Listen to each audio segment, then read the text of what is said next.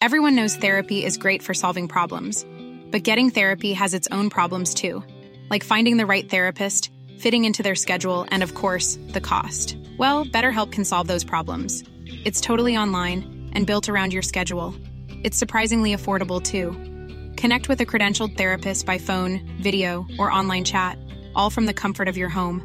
Visit betterhelp.com to learn more and save 10% on your first month. That's BetterHelp H E L P. There's never been a faster or easier way to start your weight loss journey than with PlushCare. PlushCare accepts most insurance plans and gives you online access to board-certified physicians who can prescribe FDA-approved weight loss medications like Wigovi and Zepbound for those who qualify.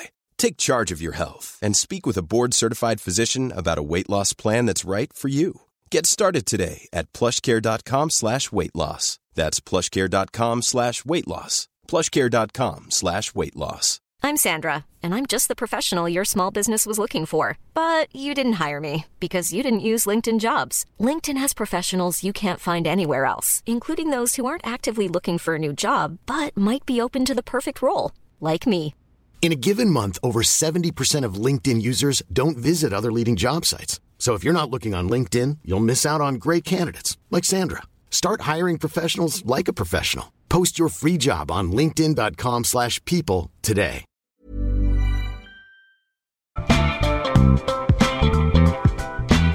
God morgon! Det är årets första tjejtisdag Fanny. Ja, Hur känns det?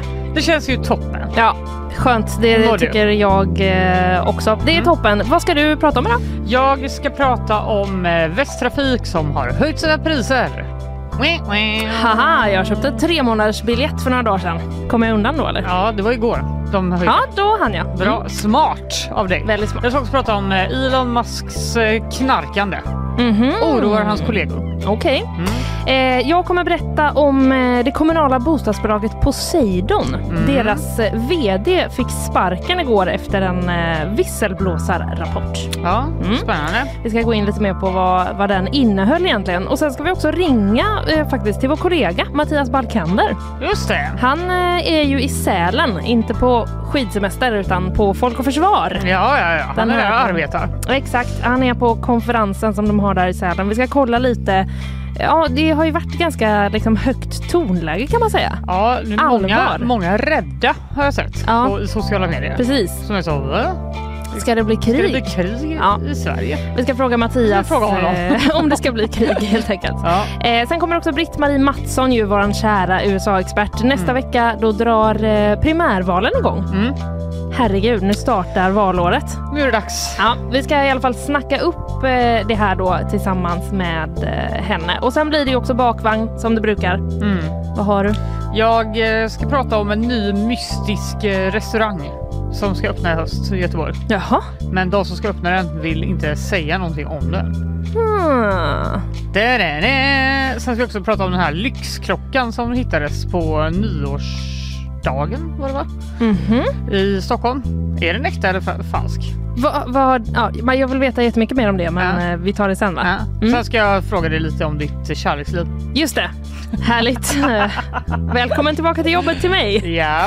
Eh, du, för mig så blir det rapport om ett nytt eh, höghus. Mm. Jag har ju väldigt mycket span på olika nya höghus i stan. Det är bra, vi måste Ja. hålla koll. Eh, ja, men så det blir det. Sen blir det också en deppig uträkning om eh, hur många dagar, hur många dygn vi har spenderat på våra telefoner förra året. Eh, och sen hela historien då om en springnota i Malmö på 82 000 kronor. Ah, vad bra. Jag tänker vi tar den i hamn. Ja, vi behöver göra det Ja. Men eh, innan vi går in på springnoter och så vidare, hur är eh, ditt läge? Det är eh, mörkt. Det är mörkt. Ja, Annars är det bra. sol i sinne. Mörkt ute. Brun inne eller vad brukar man säga? What? Nej men det är det där Sune Sommar-citatet, jag kommer inte ihåg vad det är. Nej, jag kommer inte ihåg vad Nej. det är. Nej, men det är bra med mig. Hur mår du? Jo, men det Första dagen bakom mikrofonen. Ja, jo men det är eh, bra med mig också tack. Man eh, hinner ju vända på sitt dygn lite när man är ledig i några veckor. Ja, just det. Ja, men eh, jag är Du har tillbaka. dygnat. Eh, det kan ha skett Ja. eh, någon gång. Men eh, vi har ju två viktiga saker att berätta. Mm. Eh, ska vi ta den lilla först? Mm. Som, Ska du grada dem så verkligen? Ja. Båda är stora. Båda är jättestora, absolut. Men vi kan ju säga att vi ska ju liksom ut på stan lite grann. Vi ska ut i verkligheten och träffa Ja. er lyssnare. Ja. Som vill då. Alltså vi tvingar ju ingen. Nej, Men om man vill träffa oss. men det är ändå starkt eh, en rekommendation att komma. Okej, Linnea tvingar någon. Ja, Mm. verk- ja vissa tvingar jag verkligen. Ja. Eh, men vi kommer ju till, eh, först och främst till eh, Göteborgs filmfestival. Ja, vi ska ha en liten eh, live-podd Mm. som man kan komma och lyssna på. Men eh, jag vet inte, vi kanske ska ge all information Ja. eh, vad det lyder. Men eh, det är några veckor kvar här. Precis, håll utkik eh, efter det. Något som vi har eh, i princip all information redo Mm. att ge om är ju live-quizet! Det är det som är den stora Ja, grejen. precis. Ja, det får man ändå säga. Det är vår egen kväll. Eh, Precis, det är ju bara vi. Mm. Vill du berätta var? När? Ja, men jag kan Nu. berätta att eh, det kommer vara den 7 februari. Ja. Dörrarna öppnar klockan 17. ja. Det kommer att vara på Skeppet. Mm. Det blir quizstart eh, ungefär 18.30. Mm. Och eh, sen har vi liksom allihopa bara eh, satt ihop ett jävla mastodontquiz höll jag på att säga. Ja, jobb, jobbet påbörjat. Ja. Inte avslutat, Nej, men det nej. har vi gott om tid eh, på oss. Ja, Men det var ju väldigt eh, många som ville komma och quizza sist när vi var på Nefertiti. Det Ja. var väldigt kul. det var jättekul. Så vi kör väl helt enkelt först till kvarn-principen även denna gången. Ja det gör vi. Och eh, om du då missade liksom eh, helt enkelt förra quizet av någon sjuk anledning, vad det nu skulle kunna vara, får ju vara väldigt giltigt i så fall. Ja. Eh, då har man alltså en ny chans då den 7 februari. Vill, vill du liksom, vad, hur kommer känslan vara tror du? Eh, lite så nervös, pirrig. Ja, Det är en ganska bra känsla. det är en jättebra känsla. Ja. Tror du att det, alltså, kommer det vara känslan även om man kommer dit och ska quizza? Ja, självklart. Ja, mm, bra. Jag trodde, tänkte att det Mer var din dem. känsla. Ja, nej, nej, nej, nej. Kommer inte du vara lite pirrig? Jo, vi får väl se vad det är jag måste gö- göra. Ja, det här, kommer bli, det här kommer bli så kul. Jag ser fram emot det. Ja, det 7 kommer bli februari alltså, skriv upp, eh, Gör en liten notering i kalendern. skriv upp eh, genast.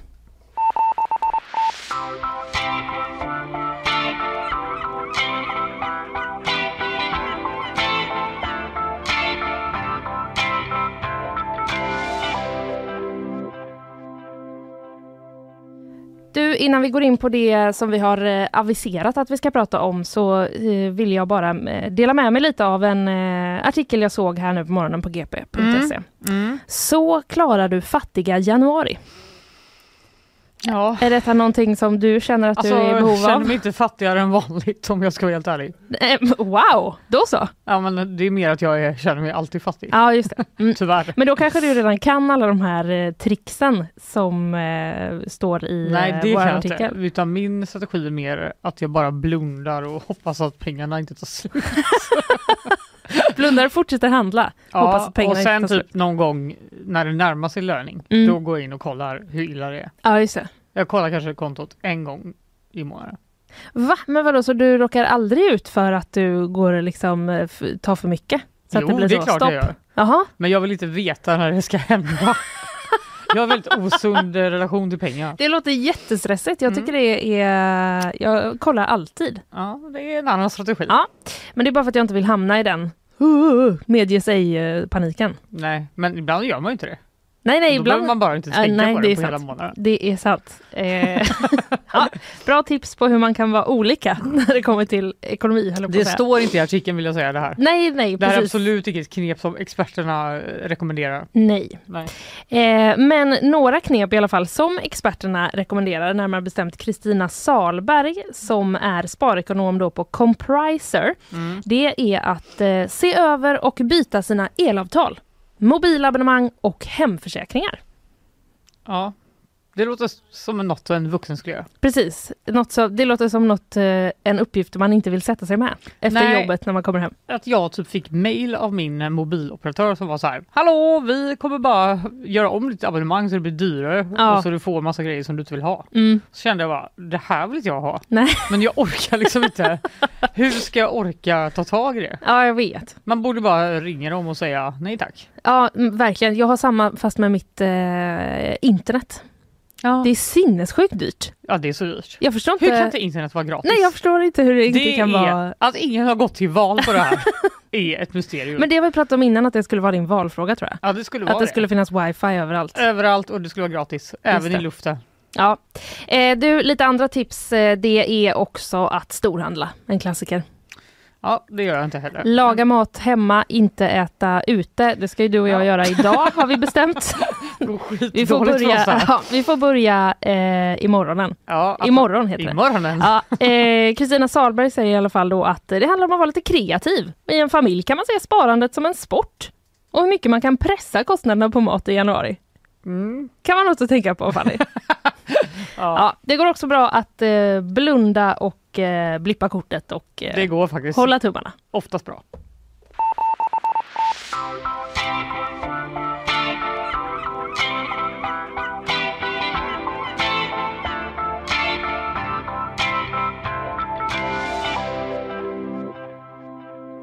Poseidons VD får kicken.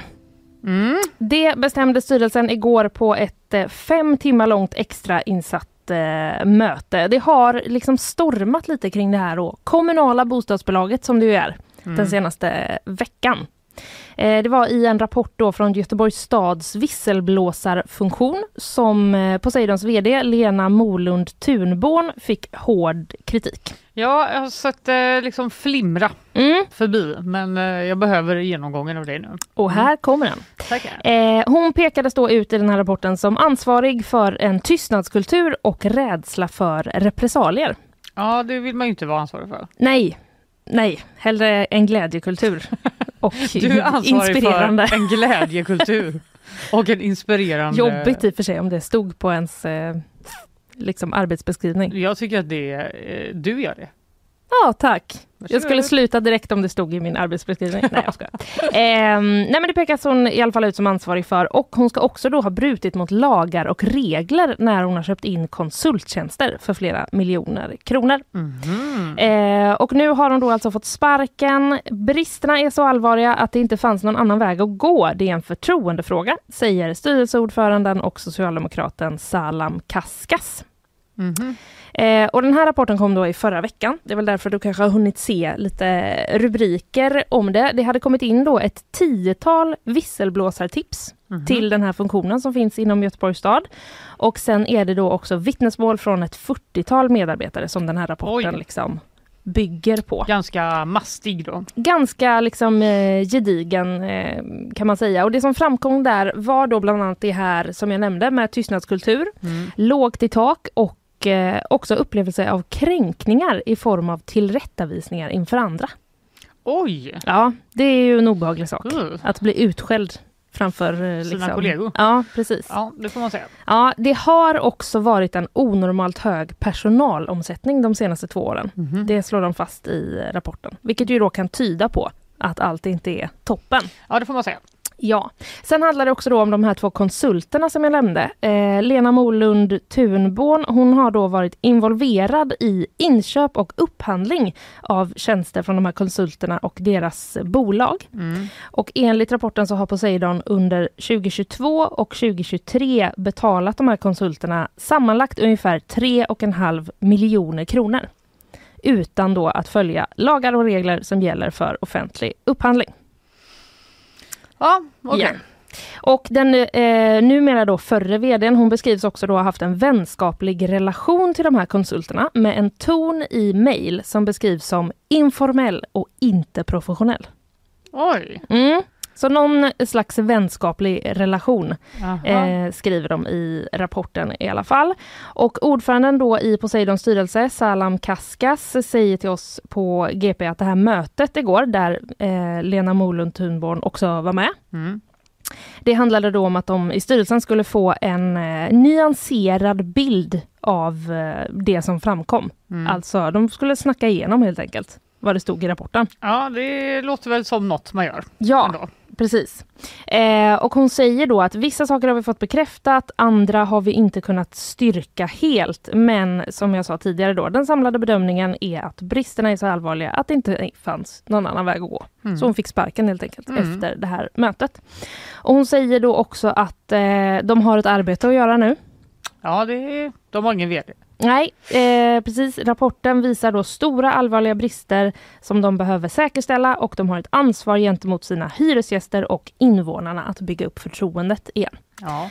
Eh, och Lena Molund Thunborn själv, hon ville inte ställa upp på en intervju igår, men hon lämnade en skriftlig kommentar till oss på GP, där hon då säger att det är med tungt hjärta som hon lämnar Poseidon.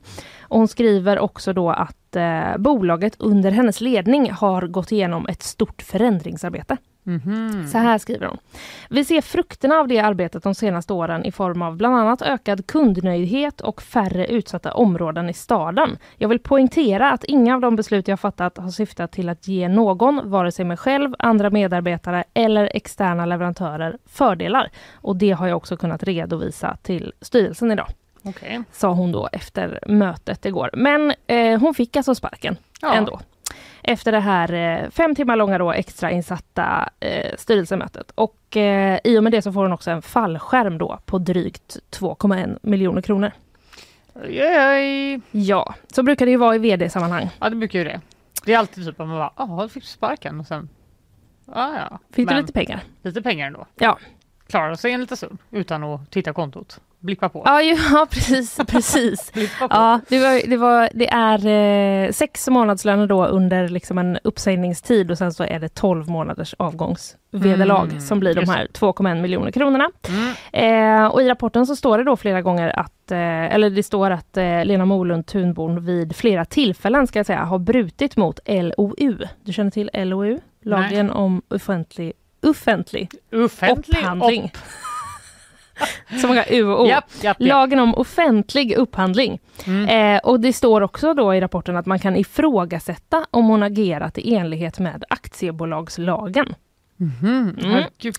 Eh, men styrelseordföranden då Salam Kaska säger att eh, det är inte aktuellt i dagsläget att göra någon polisanmälan. Men vi behöver titta mer på innehållet i rapporten och om det skulle behövas ta hjälp av jurister.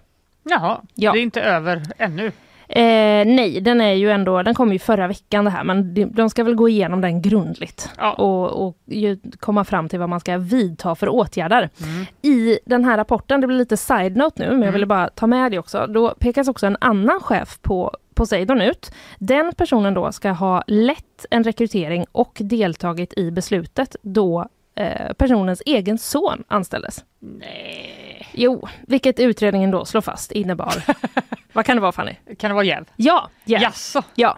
Ja, det kunde man ju tro. Ja, eh, om det då blir någon liksom, eh, påföljd för den personen eller vad som händer med det, det tog de inte något beslut om eh, på det här mötet igår, utan det blir då något som den tillförordnade vdn får eh, hantera.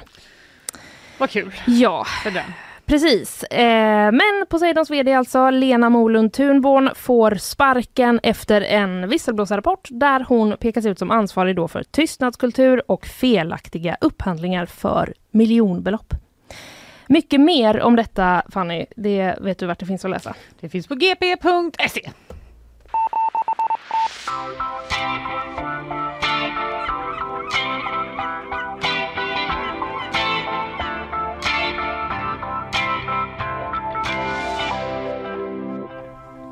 Igår Linnea, Igår. när jag skulle hoppa på vagnen i eh, Vasa Mm, och ta mig den långa, långa vägen till Centralen, just det, flera hållplatser, väldigt långt. eh, då hajade jag till. För att eh, Västtrafriks biljettpriser har höjts. Du, ja, du köper sån uh, duttbiljett. Jag är ju en sån Mm. boomer tänkte jag säga, men på något sätt känns som en boomer-beteende. Men att eh, jag köper helt enkelt enkelbiljetter varje gång jag åker spårvagn Men eller buss. är inte det ganska ofta Fanny? Nej, det är inte det. Jag Nej. åker bara, jag skulle säga i princip bara kollektivt när jag ska sända. Ah, Väldigt tidigt okej. på morgonen. Mm. All, alltid annars så går jag. Så jag har en gång i alla fall räknat ut Ja, du har jag gjort- du har gjort en en gång sån. gjorde jag det. Just att jag Mm. efter en månad räknar ut alla enkelbiljetter jag hade köpt. Ja. Och jag kommer inte upp i en månadsbiljett. Okej, så det är och värt för dig? Då ska jag ändå säga att jag alltid betalar. Så jag, verkligen, Ja, ja, ja, jag har kommit på att det är värt för mig. Mm.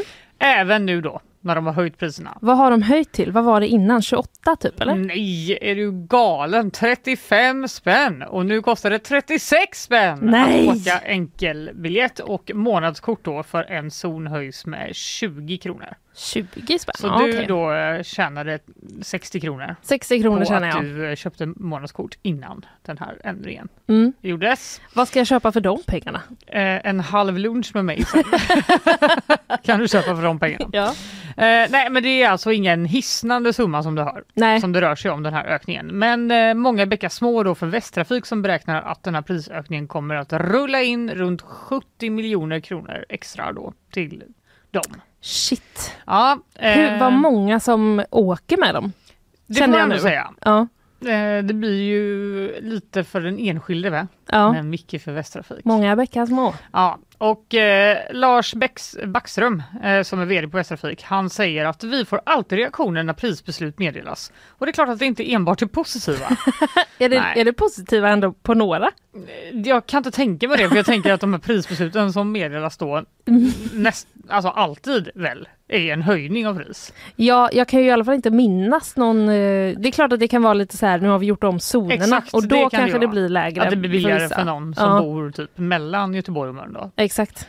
Kanske inte just där, men ja. Eh, det kan ju vara därför folk blir sura menar jag. Mm. De här pris... Men det är, det är ju också en tid med många, vad, vad sa han, meddelanden om prisbeslut. Exakt. Som du fick på ditt abonnemang, till exempel ett mejl med bara hej, nu kommer det bli dyrare här. Det är ju de här många beskeden som gör att man börjar svettas. Precis. Nej, men som tur är då för Lars Backström så är det inte han själv som har fattat beslutet om att höja priserna utan det är infrastruktur och kollektivnämnden. Mm. Eh, väldigt förenklat läser jag på g.se så betyder det att Västtrafik får ett besked i handen om prisjusteringar och därefter ska de då återkomma med ett förslag på hur det ska fördelas mellan olika biljettalternativ. Mhm. Så det är så här, det måste bli så här mycket dyrare. Fanny får ta en krona, Exakt. eh, Linnea som har månadskort får ta 20. Exakt. Eh, den enskilt största kostnadsposten har ju i år varit inflation, räntor och drivmedelspriser bland annat, säger eh, Lars Backström. Då. Det vet vi ju. Mm. Det har vi hört. Det har vi hört. Det har vi pratat om. Eh, Men samtidigt som den här prisökningen sker då så har Västtrafik också tvingats ta bort flera busslinjer eller reducera avgångarna på grund av det. förarbrist. Va, det tycker jag känns liksom, är det ingen som vill bli förare? Nej, men det verkar som att eh, alltså det här pro- problemet då, förarbristproblemet, det har pågått under en längre tid. Vi har skrivit om det flera gånger på GP. Mm. Även eh, tågen har ju haft förarbrist. SJ och Just MTR har det. haft problem med de inga lokförare. Ja. Och eh, de här bussbolagen då som Västtrafik jobbar med, de har eh, tillsammans med Västtrafik drivit olika kampanjer för att rekrytera nya Ja. förare, bland annat typ på stan-kampanjer. Just Bara, det. Tjena! Nej, så kanske det inte står. Nej. Men typ. jag vet Inte vad det står. en- en- Tjena kexet! Ska inte du bli busschaufför?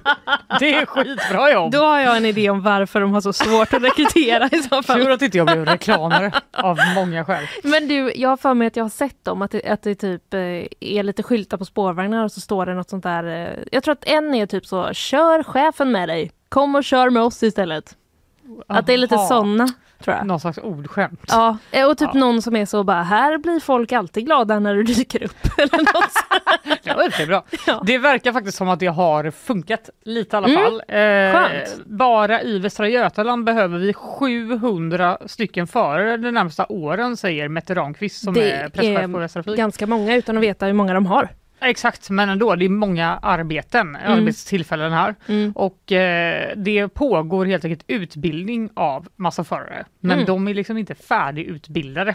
Och därför har man då i Göteborg från och med igår, den 8 januari, valt att köra färre turer på flera busslinjer. Det är nio linjer som drabbas av det och det gäller då fram till sommaren.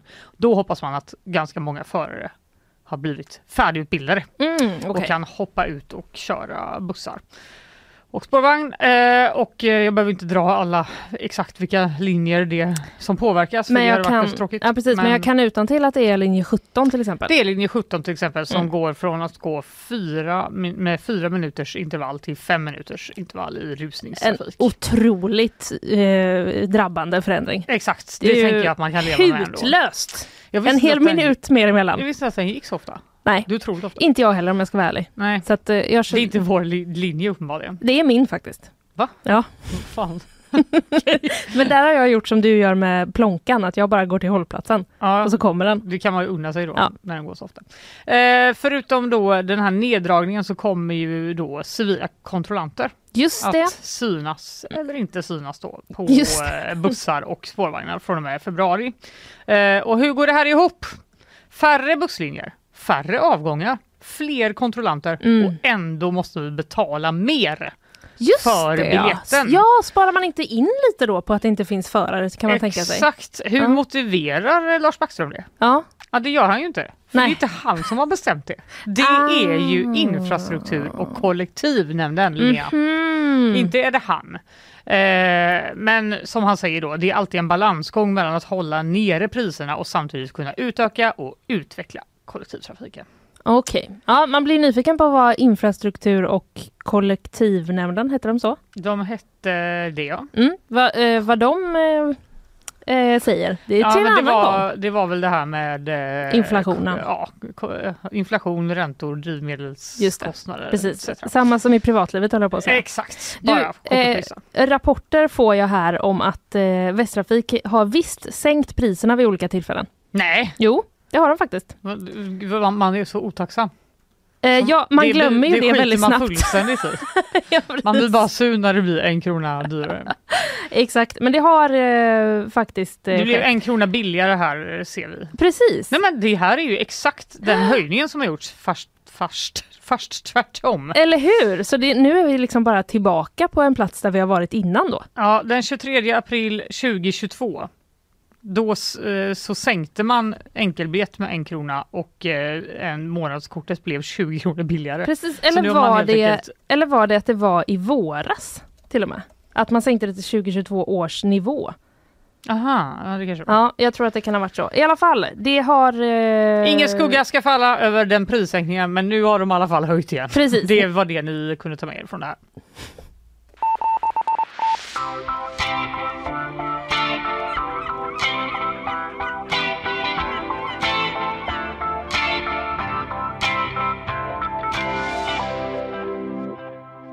Nu Fanny är man sugen på att höra någon annans röst lite Ja, va? verkligen. Ja, och eh, det ska vi ju få... Inte vilken röst som helst heller. Inte vilken röst som helst utan eh, den eh, eminenta Sofia Magasanik, hallå! Hallå, vilken presentation. Mm. Ja, det är du så väl värd höll jag på att säga. Du, eh, vi tar och kör igång på en gång.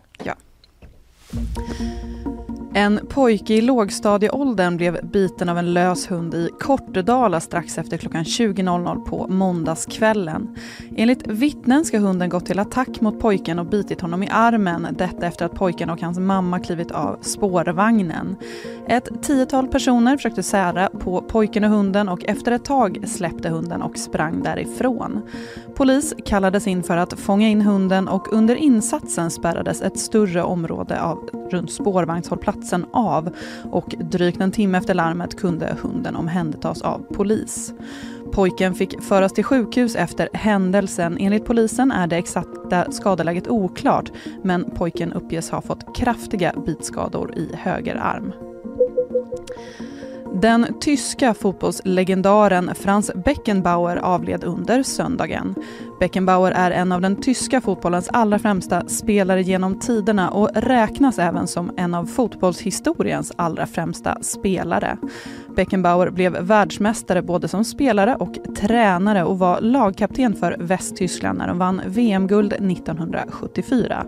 Han hade även roller som förbundskapten för Västtyskland och tränare för Bayern München under, efter sin spelarkarriär. Beckenbauer blev 78 år gammal. Minst 21 personer skadades, fyra av dem allvarligt i en explosion på ett hotell i delstaten Texas i USA under måndags eftermiddagen amerikansk tid.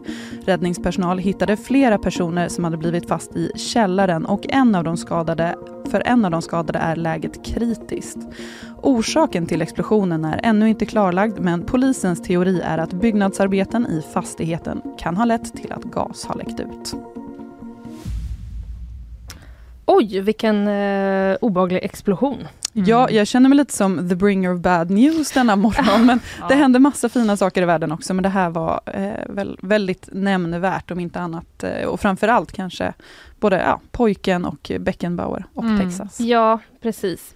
Eh, väl eh, utvalt. Eh, Du är tillbaka om en stund igen med lite annat. Det vet du. Då ses vi då.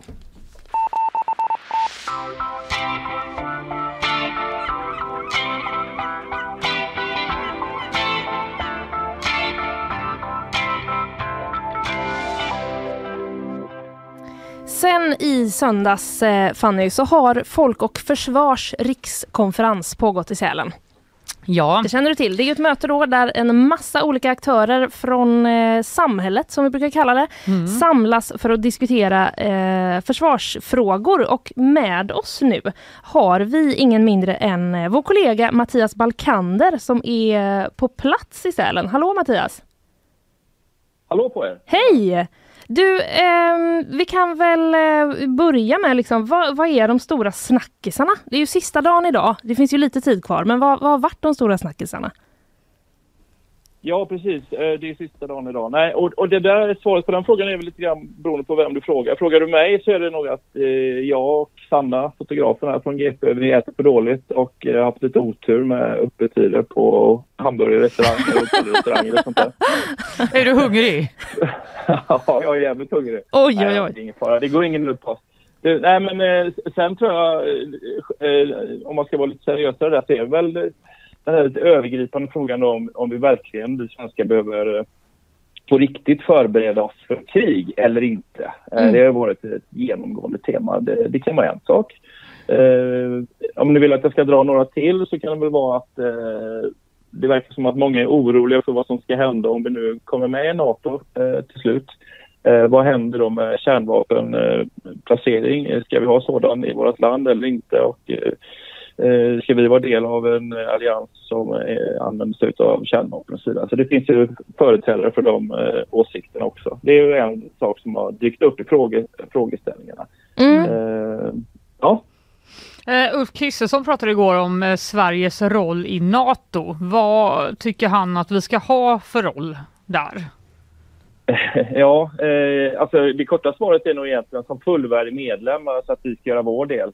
Mm. Sen eh, under sitt tal igår så, så lyfte han ju liksom det här med att Sverige kanske i första hand inte kommer vara en eh, krigsskådeplats utan snarare en basering för eh, och, och transporter för, eh, för andra länders stridskrafter till en front som de kanske då eh, så här, på, på ritbordet tror ska vara någonstans borta vid finska gränsen mot Ryssland.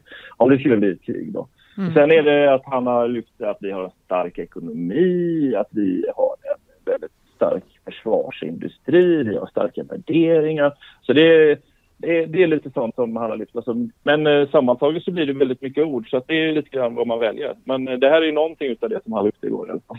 Mm.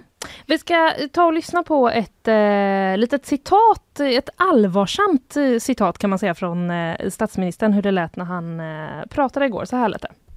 Även vi måste börja tala högt om de förväntningar som följer av ett svenskt medborgarskap.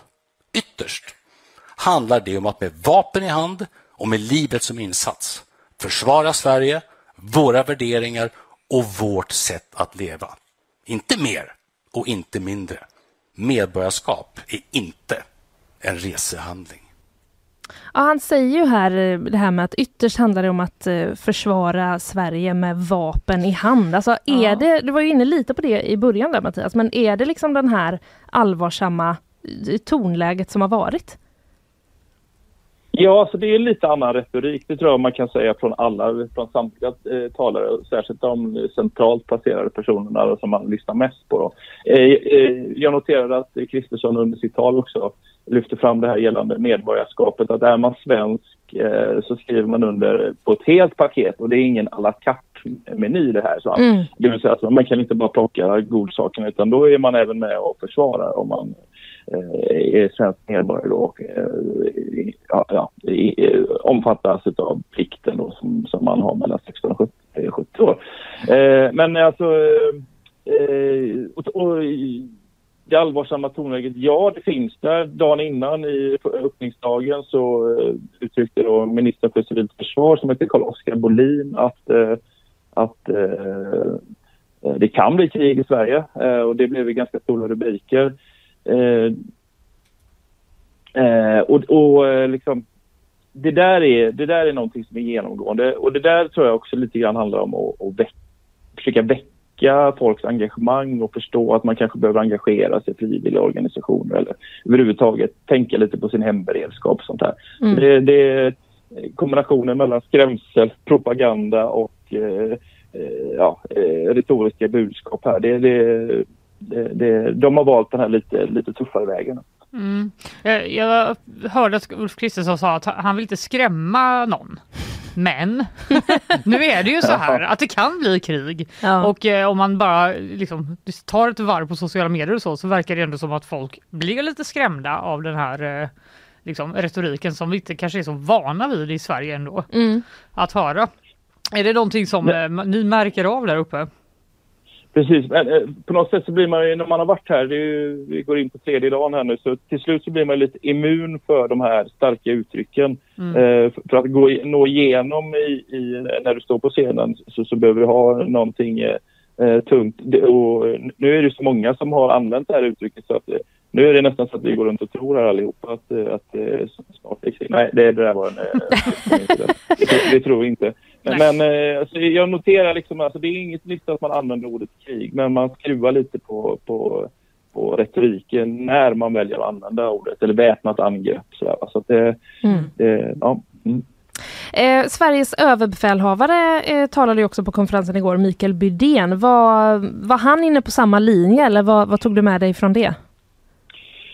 Eh, ja, han är väl inne på samma linje. Dagen igår började med att han fick en rätt stor rubrik på precis just det där. Han hade gjort ett Mm. uttalande i TV4 eh, som sen spreds i lite andra medier. Då. Men det handlar om att vi ska förstå vad ett krig innebär. Eh, han inledde sitt tal med att visa bilder. Han talar ju om att bilder säger mer än tusen ord. Eh, han visade bilder från ett besök som han hade ha- haft nyligen i Ukraina och den förödelse som råder där. Så att man på något sätt ska liksom binda samman det och förstå att ja, men det där kan faktiskt i en förlängning även uppstå här. Och sen använder han också ett uttryck eh, eh, som han har snickrat ihop själv här, att vi ska gå från ord till insikt. Eh, man brukar säga att man går från ord till handling, men här ska vi gå till insikt. Då. Eh, eh, ti- tidigare så har det både från hans eh, mun och från andra eh, eh, hetat att vi ska, vi kan inte utesluta krig eller väpnat eh, angrepp. Nu är det mer att det kan bli krig i Sverige. Så det, det är en gradskillnad liksom, i vilka ord de eh, använder där. Men finns det någon som ställer sig på scenen och är så här, ta det lugnt. Det kommer, det kommer inte bli krig. Det är ingen fara. Ja, vill du att jag ska trygga det nu eller? Ja, men typ. Ja, precis. Nej, men det är alla vi andra tänker väl så. Nej, men eh, jag, jag tror också det är viktigt att ha med det här för att när, när vi pratar om krig, det, egentligen så borde vi prata om försvar. Det är ju vad konferensen heter. Och det är ju det de oftast lyfter åt. Det här handlar ju om att vi ska bygga tillräckligt starkt försvar så att det inte blir krig. Det är också en central del i mångas budskap. Mm. Eh, och har vi det så, så, så eh, ja, landar vi in under det som då är Natos paroll, liksom, att vi, vi ska vara avskräckande. Alltså, man, man använder sig ja, av en sådan doktrin så att eh, det har ju aldrig i historien eh, angripits ett, eh, ett, ett NATO-land eh, sen, det, sen, det, sen det skapades. Då. Så att, och, och det, det är väl liksom det här avskräckande eh, eh budskapet som, eh, som det också ingår i det. här. Då. Mm. Men du, idag är eh, sista dagen förutom att du och eh, fotografen eh, Sanna ska försöka få i er någonting att äta då. Vad är det mer som står på agendan för idag? Ja, alltså varje dag består av ett antal block. Dagens block är, eh, jag tittade lite snabbt på rubriken här, ekonomiskt försvar, flöden och kedjor, pjäser på geopolitikens spelplan, hur skapas fred i konfliktfylld värld eh, och sista blocket, eh, eh, världen i en vågskål. Det kanske inte låter så otroligt spännande att lyssna på. Eh, men, men eh, ja, utav, en av punkterna som jag noterade var den nya ofreden, vad väntar Sverige? Det är, det är ju det som vi alla går runt och funderar på. Liksom. Mm. Det, Ja. det, är, det är ofred i Europa. Eh, vad är det som väntar Sverige? Så det är väl en punkt som jag säkert eh, kommer att lyssna på och försöka ta med mig lite eh, information från, kanske rapportera från också. Ja, och sen vet jag, ska jag bara sä- säga också att eh, eh, Svenska Freds är det väl som ska göra någon form av eh, eh, utspel eh, gällande kärnvapen på svensk mark. Eh, de, är, de är motståndare till det eh, och det är ju heller inte sagt att vi ska ha kärnvapen på svensk mark. Det ska jag eh, betona. Men, men liksom Mm. eh, kärnvapens roll i kommande NATO-medlemskap. Så jag tror att det kommer vara lite kärnvapenfokus eh, under dagen också. Ja, ja, men spännande. Och du är på plats och bevakar allt detta för, eh, för våran skull. Det ser vi fram emot att eh, läsa mer om. Eh, tack eh, Mattias för detta. Vi ses när du är tillbaka. Ja, det gör vi. Tack, Hej. tack själva. Hej! Ha det bra.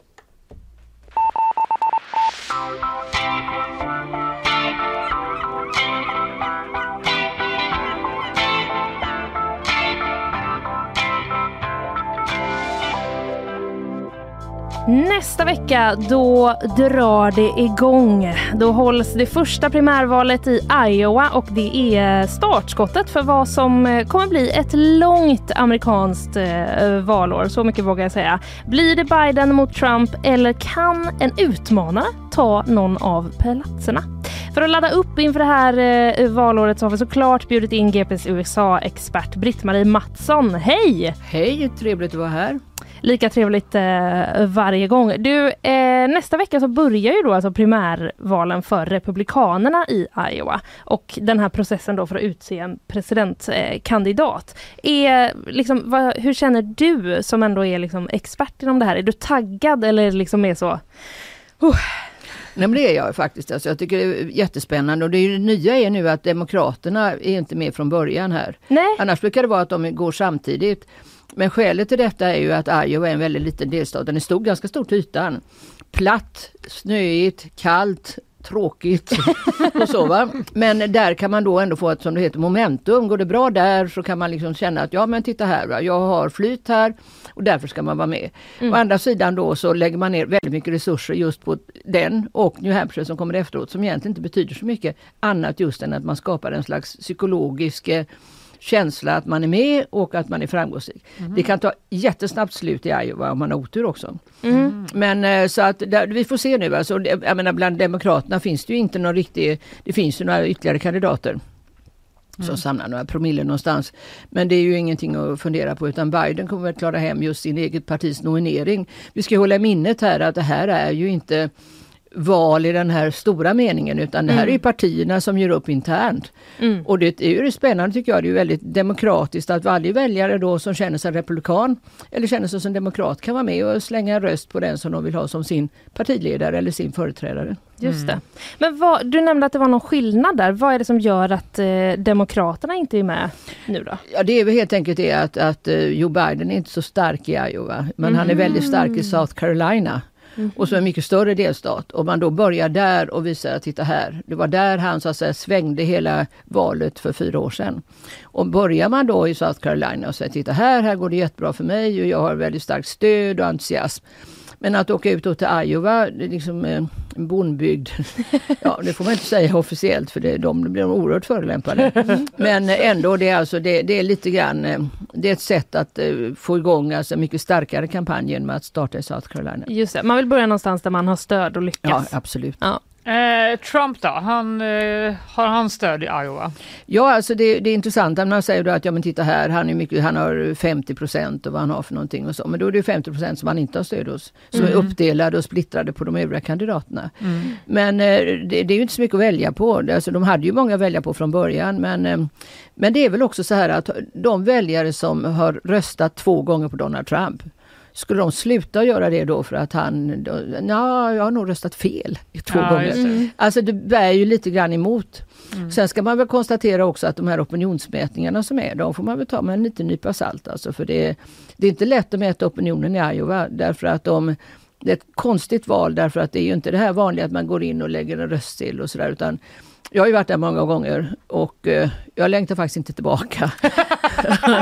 Du hoppar i den här gången? Ja, nej men det hänger också samman med att förr var det verkligen småskaligt. Man kom dit och där var det, folk bodde där och låg och kurade liksom ute på sina bondgårdar ute igenom och det var tjockt med snö och snöstorm ofta och, och liksom halt och uh, ungefär som i Göteborg när det är som värst. det ringer en klocka. Ja, lite lätt så. Och, eh, och sen då så samlades man hos varandra och så gick man ut i köket, de som höll på en kandidat och så någon annan gick ut i, i hallen, någon som höll på en annan kandidat. Kanske var sju, åtta som samlades. Det var väldigt mycket närdemokrati. Nu har det blivit ett totaljippo sedan många år tillbaka. Och det hänger samman med att alla ska dit på något sätt och då talar jag inte bara om kandidaterna, hela deras entourage, alla journalister utan det finns inte någon som internationellt. Alltså titta på de svenska partierna. Där ska alltid någon kunna säga så ja men jag var i Iowa, ska de kunna säga. Och nu är jag konsult nämligen för Moderaterna mm. eller Socialdemokraterna. Så att ibland kan det vara så att man, där står en kandidat, han har ett jättefölje med sig. Där står, tänk man, var är väljarna? Ja. Ja, det står fyra där då, kanske mm. fem. Och sen är det ändå väldigt mycket folk så att det liksom skärmen har liksom försvunnit. Det har blivit mycket större, mycket mer eh, väloljat kan man säga. Så den där gamla det var inte bättre förr men det är sämre nu skulle man kunna sammanfatta ja, det med. Ja, snyggt!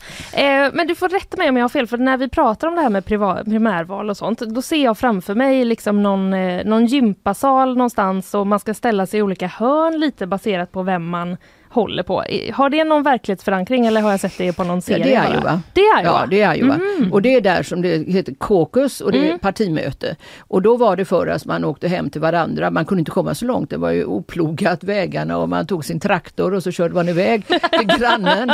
Och så åt man chili con carne där. Va? Mm. Jättetrevligt. Ja. Men sen då så har det blivit större och större. Så att, och speciellt då i storstäderna, inte stora heller i och för sig. Des Moines kan man säga och Iowa City, det är ju inga småstäder i och för sig. Men då blir det att man samlar samlar folk då i, i de här stora lite gympasalar som du säger och så. Och sen försöker man hålla liv i den här gamla traditionen att man mm. öppet ska visa vad man tycker och tänker och vad man håller på. Mm. Alltså det här är ju uppgörelser inom partierna och jag, ty jag tycker att det är bland det intressanta som finns att så här väljer man partiledare. Mm. Tänk, mm. tänk, hur vi väljer partiledare ja. i partierna. Det är ingen alltså, gympasal inblandad. Nej, och det är inte ens så att de som är, är, aktiva liksom riktigt har fattat vad som pågick. Utan det bara liksom händer någonting och så har de en ny partiledare. Mm. Rätt som det är och så får de acceptera det. Här är man ju med i hela processen. Och det kan man ju tycka då att det som är negativt är att det är en enorm penningkarusell här. Det mm. kostar extremt mycket pengar att kunna vara med. Att man ska börja då vara väldigt aktiv i Iowa, New Hampshire.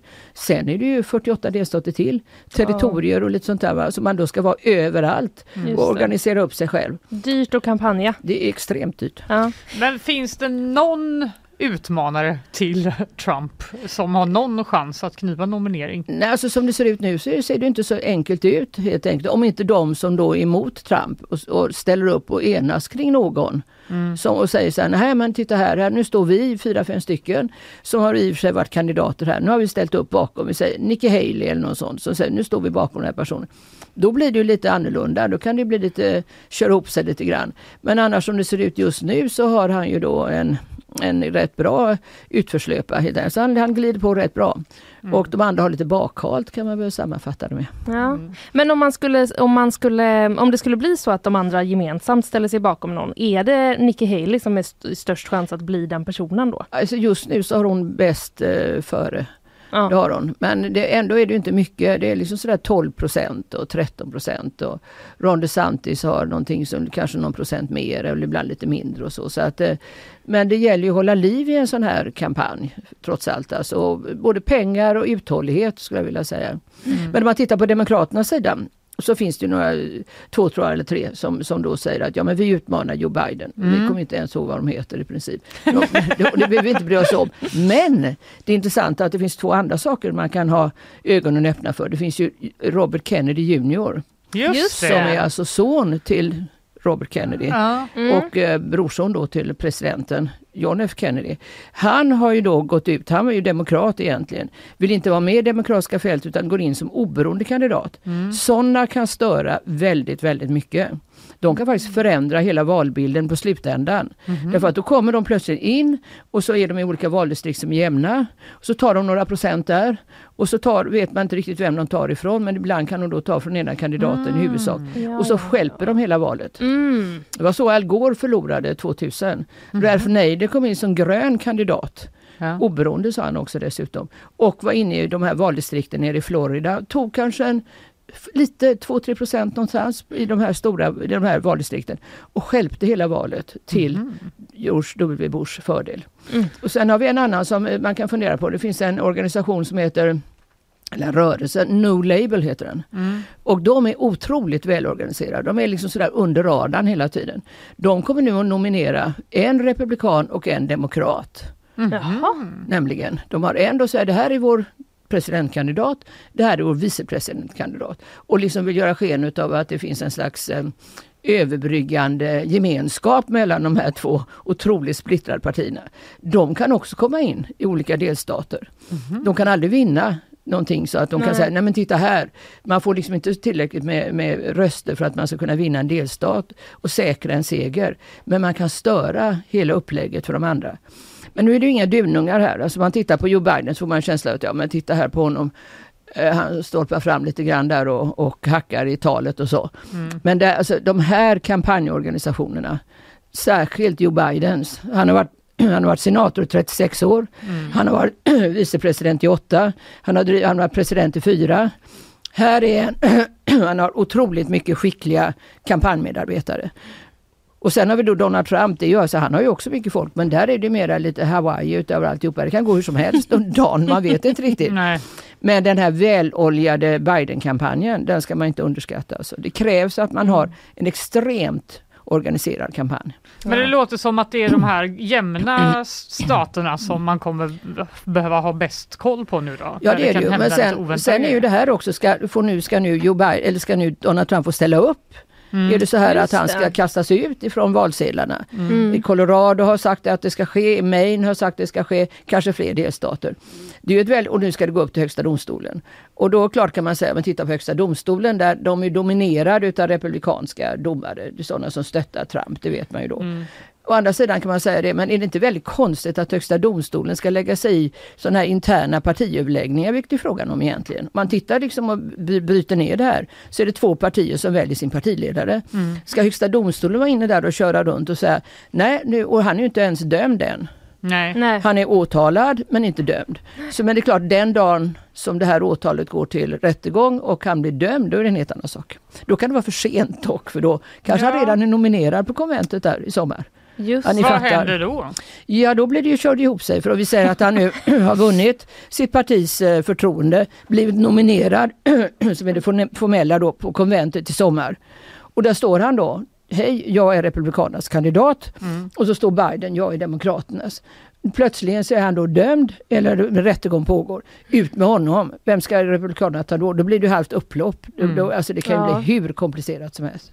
Oj. Nu känner man ju att det kanske blir lite, lite action det här valåret ändå va? Man får ta ett eh, glas eh, varm mjölk för att lugna ner sig. Ja, eller ett glas vatten om Ja, man har lust. dumt Det står eh, bredvid där jag också om tänkte du vill ha. på det nu när Ja. jag sitter här och harklar mig. Jag blir så upphetsad utav bara tanken. Ja. Ja, jag tar ett glas vatten i alla fall. Oj, ja vi är, ja vilket år. Nu kände jag direkt att liksom pulsen gick upp och steg lite här. Men det ska inte vara lätt. Nej, det ska inte vara lätt. Men ehm, om vi går tillbaka lite bara tänker jag till eh, den här Kennedy-kandidaten. Alltså vad, hur, eh, han är inte helt okontroversiell har jag förstått det som. Alltså jag tyckte han var väldigt beundransvärd förr. Jag har intervjuat honom flera gånger och träffat honom också. Han höll på mycket med eh, frågor som handlade om ursprungsbefolkningens rättigheter.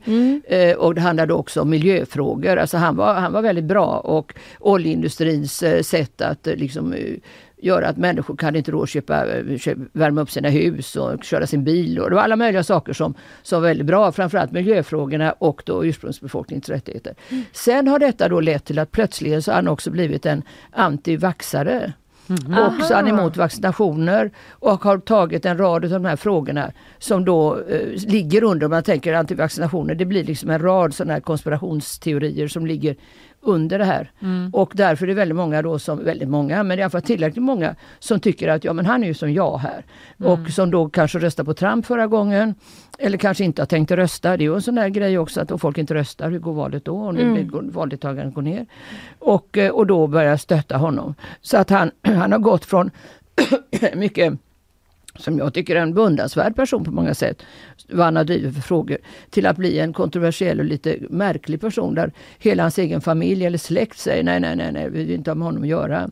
Alltså det här han s- solkar ner Kennedy-namnet för de hoppas väl alltid att de har en ny Kennedy som de kan kasta fram i något val senare. Ja det är Ja, klart. just det. Men går det att säga alltså, vem han kommer eh, ho, alltså, ta röster Ja, ifrån? alltså det, eftersom han egentligen skulle man säga då är en demokrat från Ja. början. Så skulle man säga att tar han därifrån. Men han tar också från, eh, från republikaner, alltså den här Trump, eh, hans kärnväljare. Mm. Kärnväljarna kommer väl alltid hålla ut vid Trump. Men det, det finns ju den här gruppen andra som tycker, ja men här har vi en annan, nu, nu ska vi, jag vill inte rösta på Trump den här gången och absolut inte Biden. Nu slår vi till. Så han kan nog ta från lite olika håll. Han ligger rätt bra till i opinionsmätningar om man tittar generellt över nationen. Då kan man säga att han ligger kanske på 15 procent, det är ju jättemycket vid den här tiden.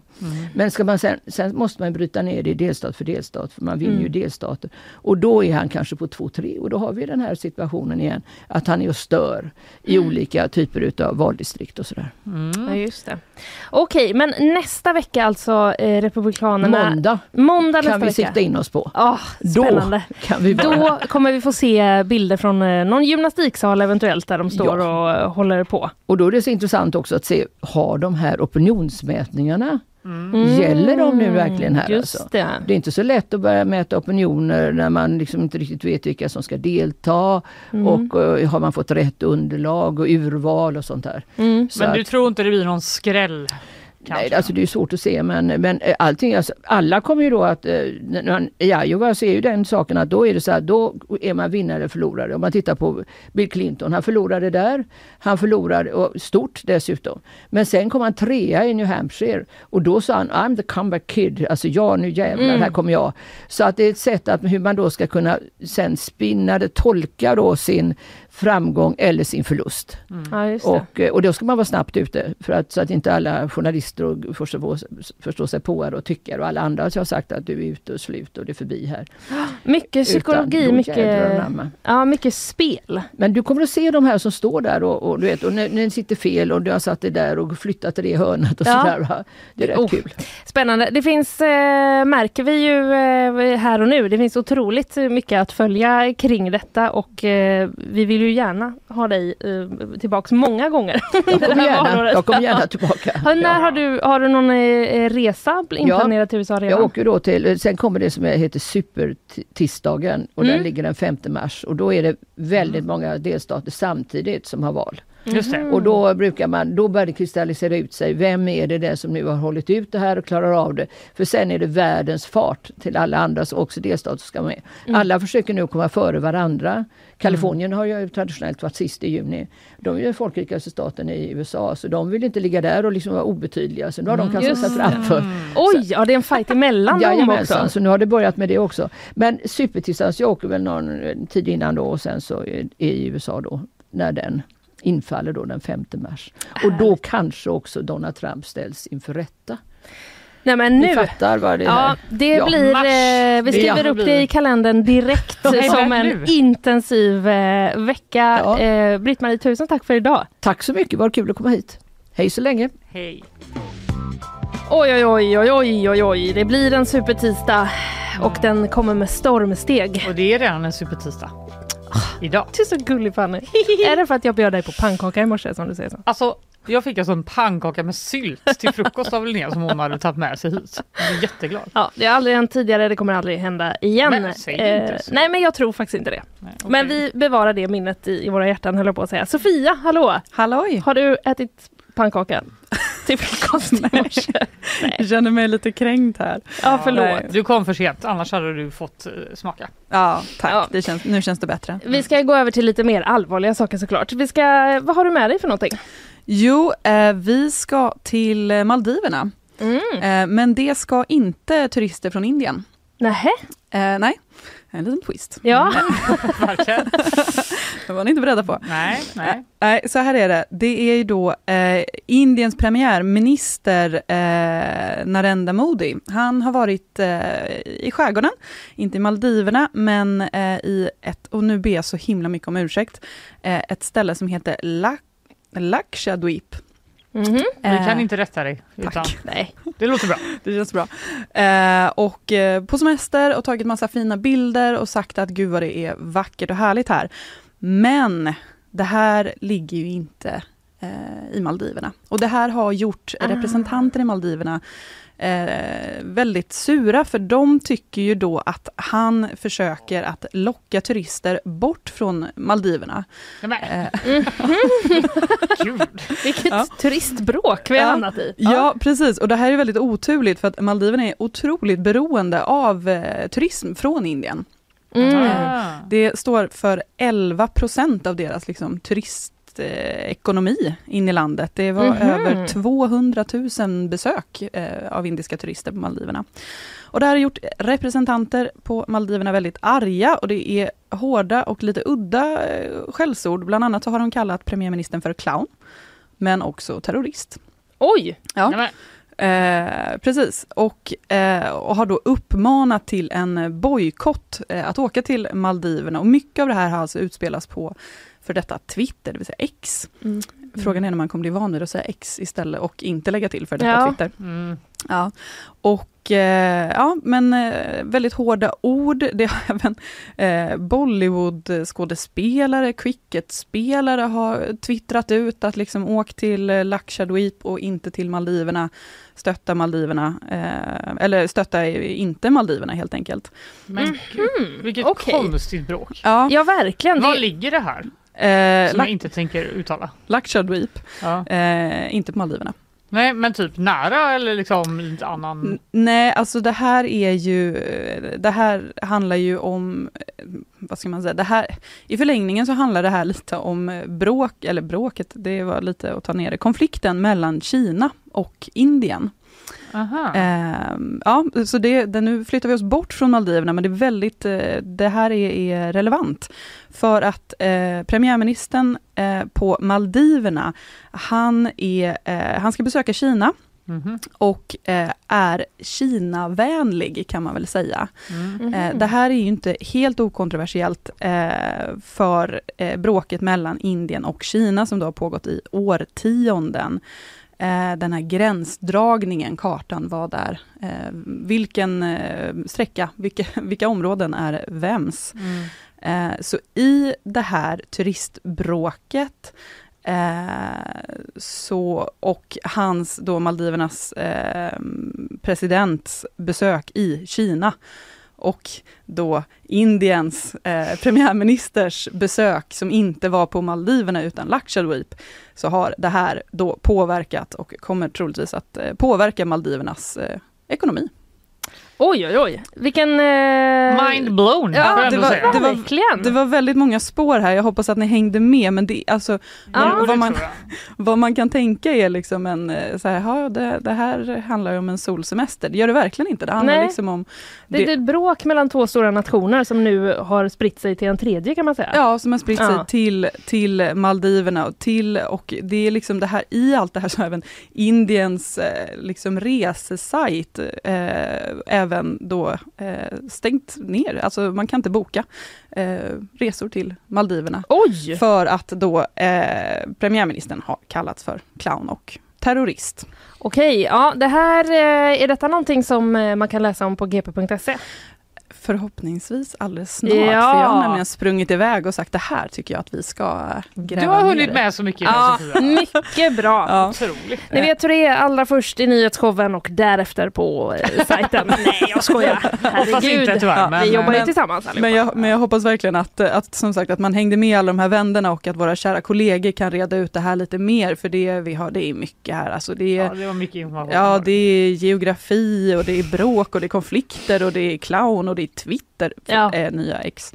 Eh, och det är Bollywood och det är allt möjligt. Ja, Ja men visst, jag ser här, ska vi bara säga då att eh, Lakshadweep, eh, eh, tror jag att det uttalas, det ligger då strax eh, norr om Maldiverna, så det har väl säkert lite liknande utseende då misstänker jag. Ja, precis. Ja. Eh, och som sagt, mycket av det här är ju utspelats på eh, plattformen X. Så där kan man se eller bilder, både från då eh, Narendra Modis Marys eh, härliga semester. Mm. Eller det mm. ser, det, ser, väldigt härligt ut eh, och härliga eh, Maldiverna. Wow. Just det. Där, när den alltså inte var. Underbart. Eh, tack för idag Sofia. Tack så mycket.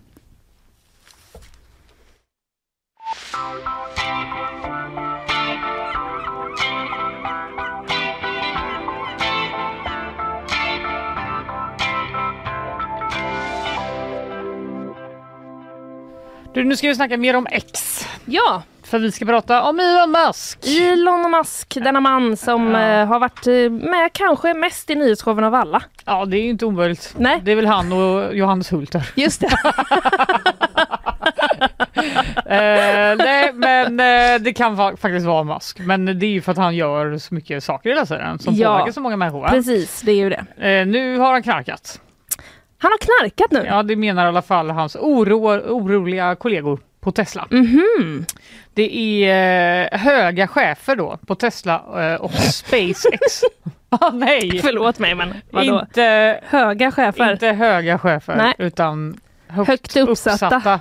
chefer på Tesla och SpaceX Ja. som eh, då har gått ut i en artikel i Wall Street Journal eh, där de har uttryckt då, eh, det, är, det är både chefer, styrelsemedlemmar och eh, kontakter i Musks bolag som har uttryckt en oro för hans droganvändning. Eh, I eh, den här artikeln. Det har de gjort i media. Mm, I Wall Street Journal. Mm. Och eh, Musk ska då ha använt LSD. Det ska ha varit kokain. Det ska ha varit ecstasy och eh, psykedeliska svampar på olika privata fester då. Mhm. Detta enligt anonyma vittnen som ska ha deltagit på de här festerna. Och enligt eh, Wall Street Journal så skulle då Tesla-direktören Linda Johnson Rice också vägrat fortsätta att arbeta i bolaget på grund av Musks beteenden och oron för hans eh, droganvändning. Mhm. Ja, eh, och personer med nära kännedom om Elon Musk har berättat för Wall Street Journal att han fortfarande använder droger som ketamin till exempel. Ketamin pratade vi om lite här innan Det jul. gjorde vi ja, i ketaminkliniker. Exakt, det var ju Mm. då efter att Matthew Perrys dödsorsak blev känd. Han Mm. tog en överdos av ketamin. Eh, det blev, då utbröt panik på eh, ketaminkliniker i USA. Just det som det finns, Eh, lärde vi oss. Som det finns för att eh, man behandlar då depression med ketamin. Väldigt små doser då, Mm. inte, som, inte dödliga doser uppenbarligen, Nej. utan eh, under väldigt eh, kontrollerade former. Eh, och eh, det här verkar vara någonting då som även Elon Musk har ägnat sig åt. Mhm. Alltså ketamin eh, för depression. Ah, okej. Mm. Eh, han skriver på X att han har recept på att använda ketamin som antidepressivt eh, och att han har serious concerns about SSRI, alltså läkemedel mot depression, Mm. eh, eftersom de tend to zombify people. Oj, Ja, och därför tycker han att tillfälligt bruk av ketamin är ett mycket bättre alternativ okej. Om man inte vill bli en zombie. Ja, ja. ja men Eh. eh, man, eh, man får ju lov att föredra en, eh, ett läkemedel framför ett annat. Det får man verkligen. Det är ju he- fullt lagligt Mm. att ta ketamin på en sån klinik då. Mm. Eh, I have a prescription for when my brain chemistry sometimes goes super negative. Är det det det står på, Det han på rece- receptet? Ja, exakt. Eh, this For eh, the Mr Musk is... negative eh, brain chemistry. Men jag tycker att det var ett, eh, bara ett sätt som jag aldrig har sett eh, depression beskrivas på innan. Att typ när man Ja. känner sig lite Nej, negativ i hjärnan så Precis. går man och lä- droppar in lite ketamin. Jag har bara jättedålig hjärnenergi just nu. eller vad det nu var. det Mm. känner man ju ändå ibland. Ja, just det. Men en annan då solig dag får man anta i september 2018 så var Elon Musk med i eh, Joe Rogans podcast och eh, rökte lite marijuana med, med Rogan. Jaha, Ja, det Mm. fanns, fångades då på eh, film ja, det är ju obestridligt då. med ljud. Ja. Ja, det är inget han har förnekat och efter det så har Pentagon då gjort en säkerhetskontroll på honom eftersom han då är VD för SpaceX Technologies, eh, Mhm. vilket ger honom tillstånd att skicka upp militära spionsatelliter.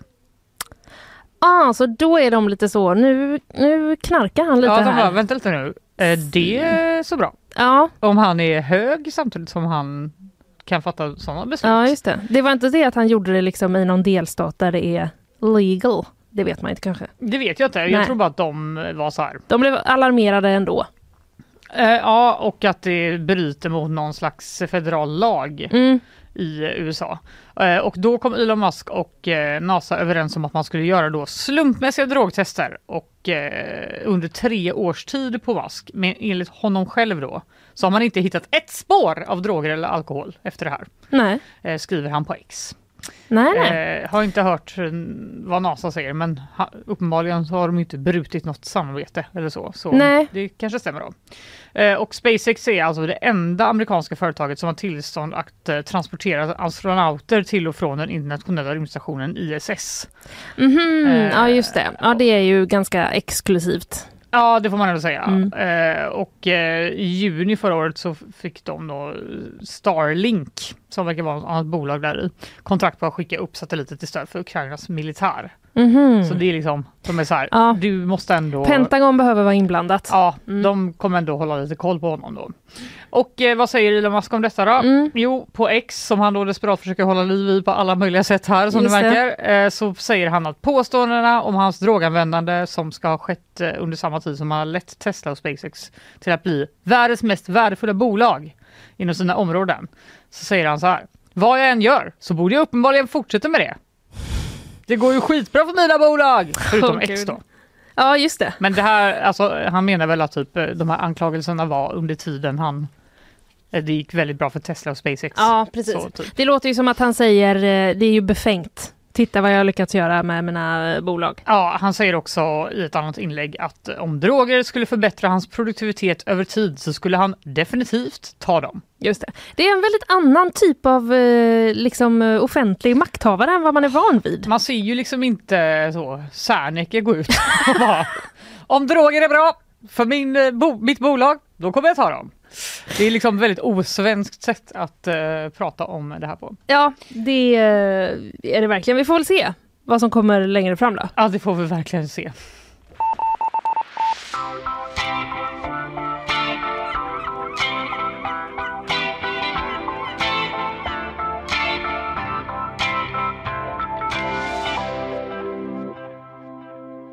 Finns inga... Hallå? Det Hallå? finns inga sådana, vi pratar om eh, ketamin i Sverige. Ja, Man kan använda det även som eh, läkemedel mot depression här, men inte på en sån god klinik. Nej. Utan, eh, det, då är det en annan form. det är en annan form. Ja. Skönt, då har vi rätt ut det. Från eh, en av de mest omtalade till då den andra mest omtalade, Johannes Hulter, ska vi prata om nu. Välkommen tillbaka! Eller han är Ja. inte här alltså. Nej, han är inte här, men vi, eh, han Han nämns i många sammanhang och den här gången så är sammanhanget att eh, jag rapporterar om ännu ett nytt höghus som ska Jaså. byggas i stan. Eh, Göteborgs nästa höghus ska byggas i tegel, läser jag på gp.se. Fint. Mm. Eller? Gillar du tegel? Alltså, I guess. Ja. Mm. Det finns eh, lite såna här som det brukar finnas eh, liksom visionsbilder du vet, av Ja. hur det ska se ut. Mm. Och eh, de vill jag rekommendera att man går in och kollar på på gp.se och eh, vi lägger ut dem på Instagram också. Mm. Så alla kan se. Eh, det, eh, nu är vi vid eh, Gullbergs vass. Ja, Mm. där händer det grejer känns som. Där händer det grejer. Liksom, ja, ni fattar väl vart jag menar att vi är någonstans. Ja, Folk. det tänker jag. Ja. Eh, det ska i alla fall växa fram en helt ny stadsdel med tusentals nya glänsande kontor, hotell och bostäder läser jag eh, på våran Wow. eh, sajt. Och ett eh, nytt förslag har nu då kommit och det är det här höghuset i eh, tegel. Och så här säger Johannes Hulter. Det brukar bli glasskrapor med asymmetrisk huller om buller fönstersättning. Jag tror det här har större chans att bli omtyckt. Jaha. Ja, det är ju liksom den klassiska stilen som han vurmar eh, för. Mm, det Eh, snarare det än det modernistiska. Och eh, nu är det då helt enkelt det här höghuset i tegel. Byggnaden kommer vara indelad i tre delar. Mhm. Både vad det gäller höjd och fasadutformning. Mhm. Och höjderna kommer då trappas upp från 5 till 18 våningar. Oj! Ja, så det är ganska högt. Det känns väldigt högt. Mm. Ska det vara kontor eller? Det vet man kanske inte. Vilken, eh, det var ju en fråga som jag verkligen eh, önskar att jag hade kunnat svara på direkt. Ja, okej. Ehm, Alltså jag har bara utgått ifrån det i min känsla men eh, det rätta svaret är jag vet tyvärr inte faktiskt Nej. det Det är okej. rakt av. I alla fall, jo, vet du vad, det vet jag om jag hade läst lite längre bara. I denna byggnaden alltså, eh, ska det finnas kontor, hotell, handel, restaurang samt möjlighet till smålägenheter. Ja, vet inte, ska man ha någon liten studio högst upp kanske eller någonting? Det låter inte som det kommer få plats någon som bor där och de ska få in allt det där. Nej precis. Handel känns ju svårt. Det är ett ganska svårt område att ta sig till. Mm, Idag de i alla tänker fall. väl att det ska bli mer. Precis, vi ska komma närmare, närmare vattnet. Mm. Ja, det, är, det kommer i alla fall läggas då kloss an den här byggnaden till en eh, redan eh, existerande historisk byggnad från 1800-talet. Jaha. Så det ska bevaras, det verkar också vara i tegel. Eh, och det ska bevaras och då beläggas med stränga skyddsbestämmelser. Så att ingen kommer att fucka med det 1800-talshuset. Nej, de bara inte göra. stoppar in det i ett nytt hus. Eh, ja precis, men de, ja, det kommer ju anslutas till liksom sida vid sida. Mm. Gammalt och nytt höll jag på att eh, säga. Mm. Men det kommer i alla fall vara ehm, det kommer vara hårda krav kring detta. Mm. Även det nya huset då, ehm, det ska ha, det måste byggas i tegel. Och det måste ha särskilda sockelvåningar. Mhm. Det måste ha en symmetrisk fönstersättning och det får inte förvanska kulturmiljön.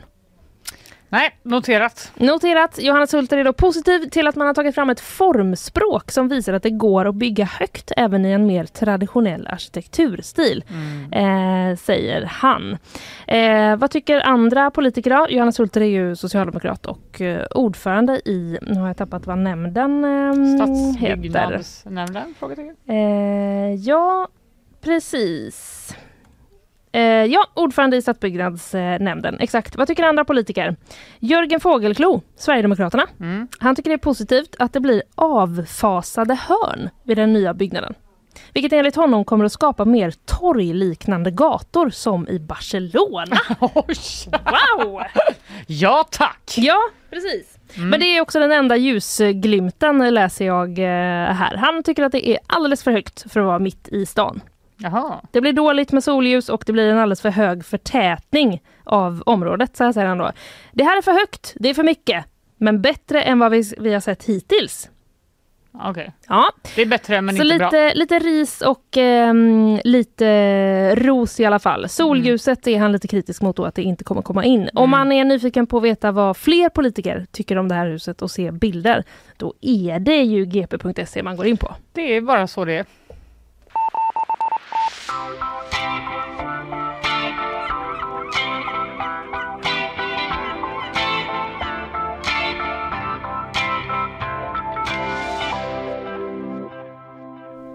Ska vi fortsätta prata lite om eh, hus på något sätt? Ja. Eh, I alla fall restauranger. Mm. För att jag kastade mig in i morse Mm. eh, på en artikel skriven av Jonathan Bengtsson som har rubriken Vad gör egentligen Park Lane och Götaplatsgruppen? Då kände jag, det vill jag också veta. Jag undrar verkligen vad de egentligen Vad gör de gör. egentligen? Ja. Jo, det verkar som att eh, de ska starta en gemensam restaurang i höst, men de vägrar säga vad den handlar om. Ah, alltså är, då undrar man ju genast, är det en eh, strategi eller är det för att de inte vet än? Nej, de verkar verkligen eh, veta. Jaha, okej. För så här står det. Det är, det är ett frustrerande hemlighetsmakeri, tycker Jonathan Bengtsson. Ja. De flesta, förlåt, de flesta hemlighetsmakerier är frustrerande. kan vara lite spännande också. det men det här kan. verkar mest vara störigt. Mm. Götalandsgruppen och Lane håller på med någonting. De har köpt ett gammalt anrikt hus i centrala Göteborg tillsammans, men vilket vill de inte säga. Eh, Magnus Albrektsson ger bara en ledtråd och den är bedrövlig.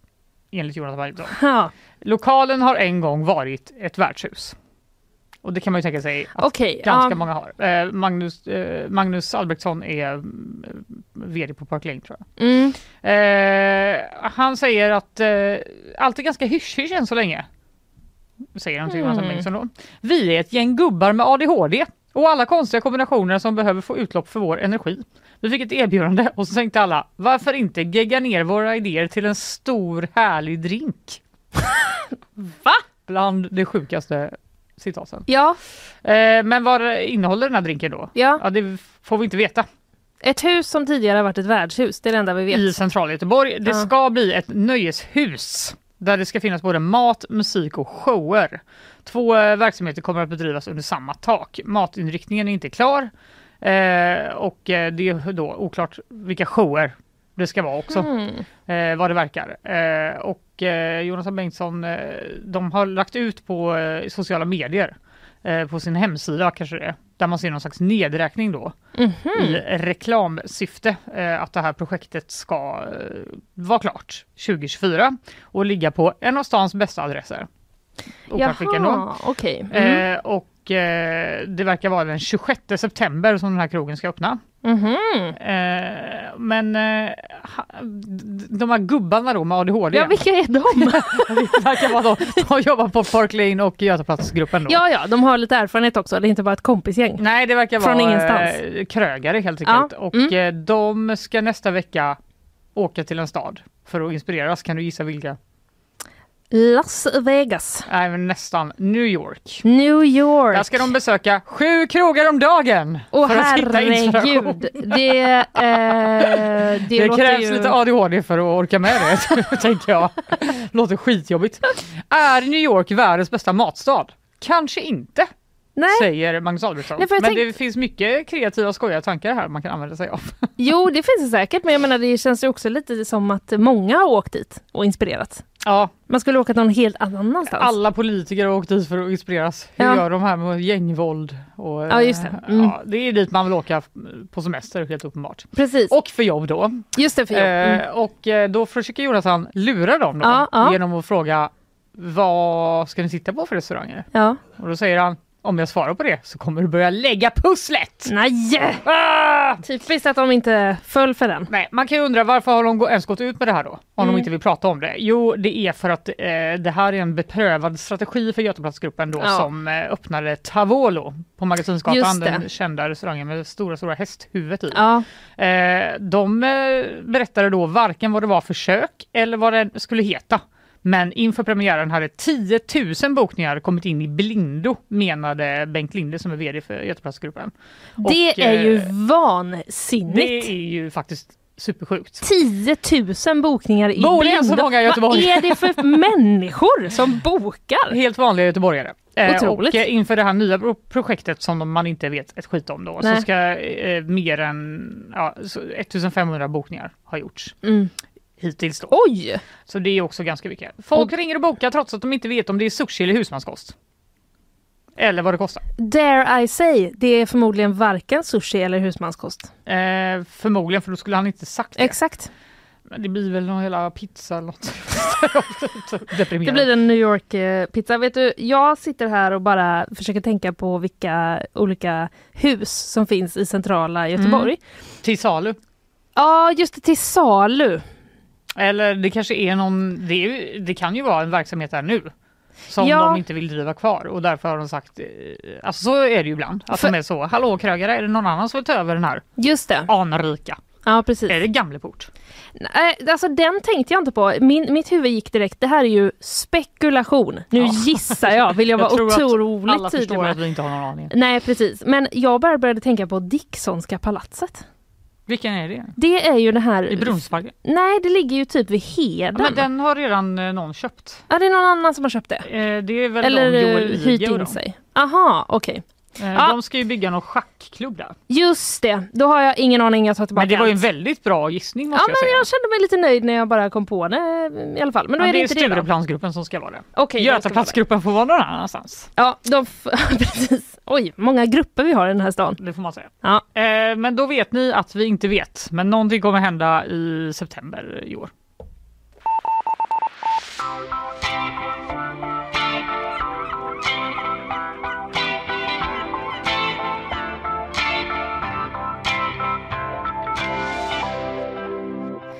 Strax innan jul Fanny, Mm. då eh, läste jag en pushnotis om en springnota i Malmö på 82 000 kronor. Ja, ska du berätta det här för mig? För Jag jag har göra det. försökt hänga med men det har inte varit så lätt. Nej, det har varit så många eh, svängar och eh, sådär. Men jag läser nu i alla fall på gp.se om en 42-årig man Mm. som misstänktes då ha tagit en springnota på 82 000 kronor på en restaurang i eh, Malmö. Det här blev en... Eh, det var lite oklarheter kring vad som hade skett vid bokningen. Skulle det tas på faktura? Skulle det betalas där? Mm. Eh, sen blev det en polisanmälan. Mhm. Men den polisanmälan har nu eh, lagts ner. Okej. Eh, och fakturan är inte betald och då är det upp till restaurangen om de vill ta det vidare, säger polisens presstalesperson Nils eh, Norling. Mm. Det var på juldagen var det. Som ett sällskap då på 35 personer åt middag på en eh, restaurang i Malmö. Och det blev 82 000 kronor. Ja, de käkar på. De käkar på bra. Ja, precis. Eh, det gjorde de. Ja, men det, det har varit mat, mat och dryck. Eh, har det varit. Och sen var det då det här med, det var ju faktura vi skulle betala på. Nej, det var det inte, sa restaurangägaren. Det blev konflikt och eh, i alla fall därefter så, eh, ja men de här personerna lämnade restaurangen då. Man hade olika bild av eh, hur det skulle vara. Det blev en polisanmälan som jag sa, men nu har då den lagts ner och det det hela landar i är att eh, det här är, bedömningen som görs är att det här är civilrättsligt säger Nils Norling då, eh, presstalespersonen. Mm. Restaurangen har ställt en faktura till personen som har bokat det här besöket. Fakturan är inte betald och då är det upp till restaurangen om de vill ta det vidare. Mm. Vanligt i sådana fall är att man vänder sig till ett inkassobolag. Aha. Ja, så det verkar liksom inte vara inte någon typ av eh, brott som polisen ska ehm, Men vad sjukt. syssla med. Det är ju ändå eh, som att ta, gå in i en affär och ta något och gå ut. Då hade väl ändå polisen Ja. utrett det? Alltså jag fattar inte Ja, riktigt. nej precis för då, nej men precis, då är det väl mer kanske tydligt Det är att en man ska stöld betala. på något annat sätt. Ja, I guess. ja men det. Jag Det här på- väcker ändå, det här riktar ändå ljuset mot restauranger på ett sätt som... Precis, jag höll på att säga loophole. Eh, Ja. Men det, ja, jag vet inte. Nej, Lite oklart helt enkelt. så kan man tydligen göra. Ja. Eh, men så är det i alla fall. Det är nedlagt och det blir eh, att följa de här, eh, följa vidareutvecklingen civilrättsligt för den som är intresserad eh, helt enkelt. Håll utkik eh, på en Där. tingsrätt kanske om det går så långt. Vi får se.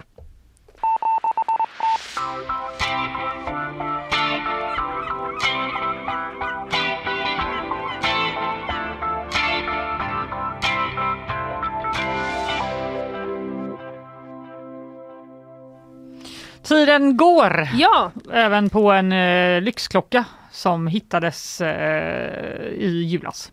Har du hängt med i det här? Eller? inte ett dugg har jag hängt med. Nej, det var så att en klocka med ett uppskattat värde på omkring en halv miljon kronor eh, Mhm. ligger sedan nyårsdagen då i hittegodsavdelningen hos polisen i Aha. Stockholm. Okej, Eh, och det har varit en nyhet eftersom ingen har gjort anspråk på den. ingen har claimat den. Nej, eh, det var någon som då under nyårsdagen hittade en Orderman Pichet frågetecken, klocka och lämnade in den till polisen då.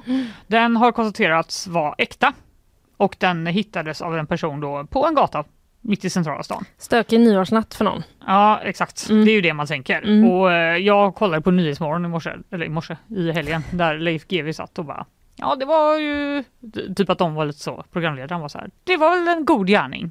Och han var så, det är faktiskt ett brott. Och inte lämna in den. Ah, Om du hittar ja, en så dyr grej. Ja. Eh, Eh, just det, att det var en god gärning. ja, exakt. Han bara, well. Det är väl stöld annars? Ja det blir ju det. Ja. Du begår ju ett brott själv Ja. om du typ behåller den eller försöker sälja den. Mm. Så det var kanske inte en så god gärning. Men nu har nya besked kommit här då. Mm. Eh, för polisen har ju sagt att de har värderat den med olika experter som har sagt att den är äkta. Mm. Men nu kommer nya experter som säger att den är troligen fake. Jaha, Ja, eh, de har verifierat då enligt myndighetens rutiner. Jag vet inte vad det betyder riktigt. Eh, men då, och de har då uppskattat att den är värd så mycket. Men flera personer har hört av sig till SVT om att klockan troligtvis inte är äkta. En av dem är Martin Delin som förklarar då att klockor ofta har undermodeller i olika färger eller material och varje variant då får ett eget referensnummer. Den här klockan ska likna en referens och så är det ett jättelångt nummer som jag inte kommer läsa upp. Mm. Eh, men den är felaktig på många punkter säger han. Mhm. Alltså då har de utgått från bilden som det. eh, polisen har gått ut med och det ska vara den klockan som, de, som är upphittad då. Mm. Eh, han säger att eh, de som har tillverkat den kan ju känna till ett extra serienummer som de har satt på en replika. Så bara för att det är ett riktigt Just det. serienummer så är inte det en garanti att den är äkta för det. Nej, just det. Eh, han säger, eh, Martin Helin då betonar vikten av att få bort replikor från marknaden för att undvika bedrägerier och dåliga arbetsförhållanden och han har informerat polisen om det här. Eh, det säkraste sättet att verifiera en klocka är att öppna baksidan och kontrollera urverket hos en klockexpert. Och jag tycker att det är konstigt att polisen inte har gjort det och ändå går ut med det här, säger han. Ja, vet. Uh, ja, det antar han att de inte har gjort då på polisen, misstänker jag. Ja, exakt. Och de vill för inte det är säga deras exakt. rutiner, Nej. antar jag. Även Martin Jonsson som är senior värderingsman på Pantbanken är 90 säker på att klockan är falsk utifrån Mm. den här bilden som polisen har lagt ut. Eh, Det högra fältet är skrivet i 24, 8 och 16 på den här klockan och mig vetligen så har ingen av de riktiga modellerna det. Jag vet inte vad det Mm, nej, det skulle ju, alltså, eftersom ingen heller har anmält jag har tappat min klocka. Precis. Det tyder väl kanske på att den inte är äkta. Nej, även Mikael Wallhagen, klockexpert på SVT-programmet Antikrundan, tror att klockan är en replika. Det är många röda flaggor vid bara en första anblick, säger han. Så tre experter har genom att titta på bilden av klockan ändå sagt att den är Ja. förmodligen fake. Och det här förklarar ju varför ingen har gått i hittegodset och bett om den tillbaka. Många röda flaggor bara vid första anblick. Ja, det, är, Det är starkt det är ändå. starkt. Det är Så väldigt det starkt. Du, vi, tiden börjar ta slut så vi hinner bara med en sån här. Är Innan, du glad nu eh, när du slipper få frågor om ditt kärleksliv av mig? Som jag hade. Äh, ja, lite. Det är inte mer än rätt. Vi sparar det till eh, Någon annan gång. någon annan gång. Eh, då ska jag berätta allt för dig Fanny. Mm. Eh, Lunchen sen kanske? lunchen, Passar ett bättre forum än den här absolut. Japp, Mm. eh, det löser vi. Du, jag vill bara sist peta in en grej som jag såg på The Guardian. Mhm. De har någon slags serie som, eh, som kallas eh, It's time to reclaim our brains. Eh, ja, Reclaim your brain lifeometer. Och det handlar om, eh, ja, det handlar om mobilberoende kan man säga. Åh, jag vill inte ens veta det här. Nej, känner du dig lite träffad? Åh, ja, verkligen. Ja, man kan i alla fall gå in och läsa det. det. Det verkar som att de har någon reporter som gör någon detox, eh, du vet, och så kan man följa hans det är typ eh, resa. lite Enda sånt. sättet jag hade kunnat göra det om jag fick betalt. jag fick göra det på arbetstid. Ja, men vi kanske kan göra, utse dig till nyhetsshowens eh, detoxare. Men de, hade, de har tänkt till väldigt bra när de har funderat på hur ska vi få spridning på den här satsningen. Då har de gjort ett litet, eh, ett litet Instagram-inlägg där man då kan räkna ut hur många dagar om året som man spenderar på sin telefon. Så därför undrar jag bara Fanny, eh, hur många timmar om dagen ungefär har du liksom i skärmtid? Fem. Fem. Då kan jag meddela att eh, 76 dagar om året spenderar du på din telefon. Det var det Hur värsta jag... känns det nu? Ja, det känns alltså typ att jag blev nästan fysiskt Ja, illamående. det är alltså mer än eh, en och hel psykiskt semester. illamående. Fy Kan man säga. fan vad onödigt. Det Ja. är sagt. Jag svär. Precis, men man eh, får ju, eh, jag vet inte, man kanske man kan nya se, viss användning kanske ändå är eh, hjälpsam. 76 dagar! Men 76 dagar. Det är ju liksom mer än eh, två månader. Ja, det är korrekt. Så att, eh, 12. ni kan är ju- använda den här, vi kan se om vi kan dela hela den här tavlan så att eh, Ja, så kan alla lyssnare också få gå in och titta hur många timmar är det per dag, vad blir det i dagar? Så slipper man räkna ut det själv och så kan man få lite eventuellt ångest eller känna ingenting eller känna sig nöjd. Så kan det också vara. Ja, så kan det vara. Jag Att hoppas man har bättre score Jobbar, än vad jag jobbar har. för att använda telefonen mer det här året. Det kan vara ett nyårslöfte. Alla är vi eh, olika eh, faktiskt. Den eh, skulle jag inte alls ha satt igång utan jag tar Nej, den här den istället tror jag. Som signalerar Den var väl att bättre. nu är det slut. Årets första tjejtisdag, den är nu avslutad. Vad har du pratat om? Du, jag minns knappt. jo, men jag pratar ju om eh, Västtrafiks eh, höjda biljettpriser och eh, förarbrist. Va? Just det, Mm, Mycket och utmaningar. eh, Elon Musks eh, kna- påstådda knarkande. just det. Mm. Jag berättade om att det kommunala bostadsbolaget Poseidons VD fick sparken igår efter en eh, visselblåsarrapport. Mm. Sen så ringde vi till eh, vår kollega Mattias Balkander på plats i Sälen i han på Folk och Försvar-konferensen. Ja, Eh, idag var det lite olika spännande grejer eh, Ja, de skulle det- hålla koll på. det Mycket, verkar vara mycket så. Kommer det bli krig? Ja, precis.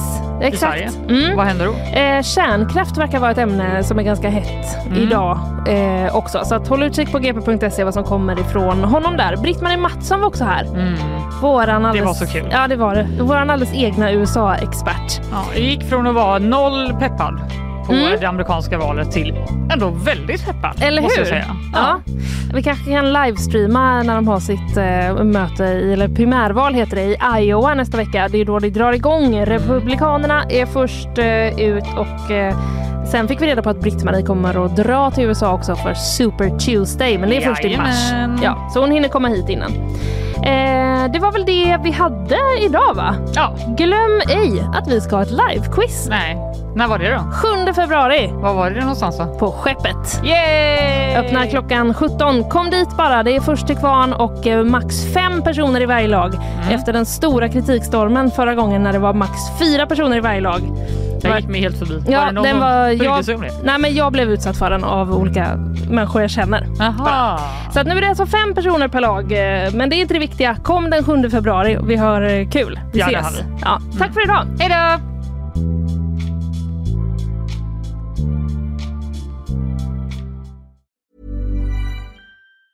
Planning for your next trip?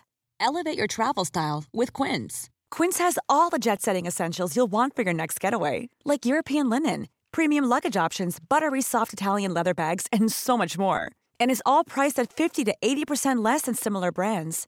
Plus, Quince only works with factories that use safe and ethical manufacturing practices. Pack your bags with high-quality essentials you'll be wearing for vacations to come with Quince. Go to quince.com slash pack for free shipping and 365-day returns. Imagine the softest sheets you've ever felt. Now imagine them getting even softer over time. That's what you'll feel with Bowl and Branch's organic cotton sheets. In a recent customer survey, 96% replied that Bowl and Branch sheets get softer with every wash. Start getting your best night's sleep in these sheets that get softer and softer for years to come. Try their sheets with a 30-night guarantee. Plus, get 15% off your first order at bowlandbranch.com. Code BUTTERY. Exclusions apply. See site for details.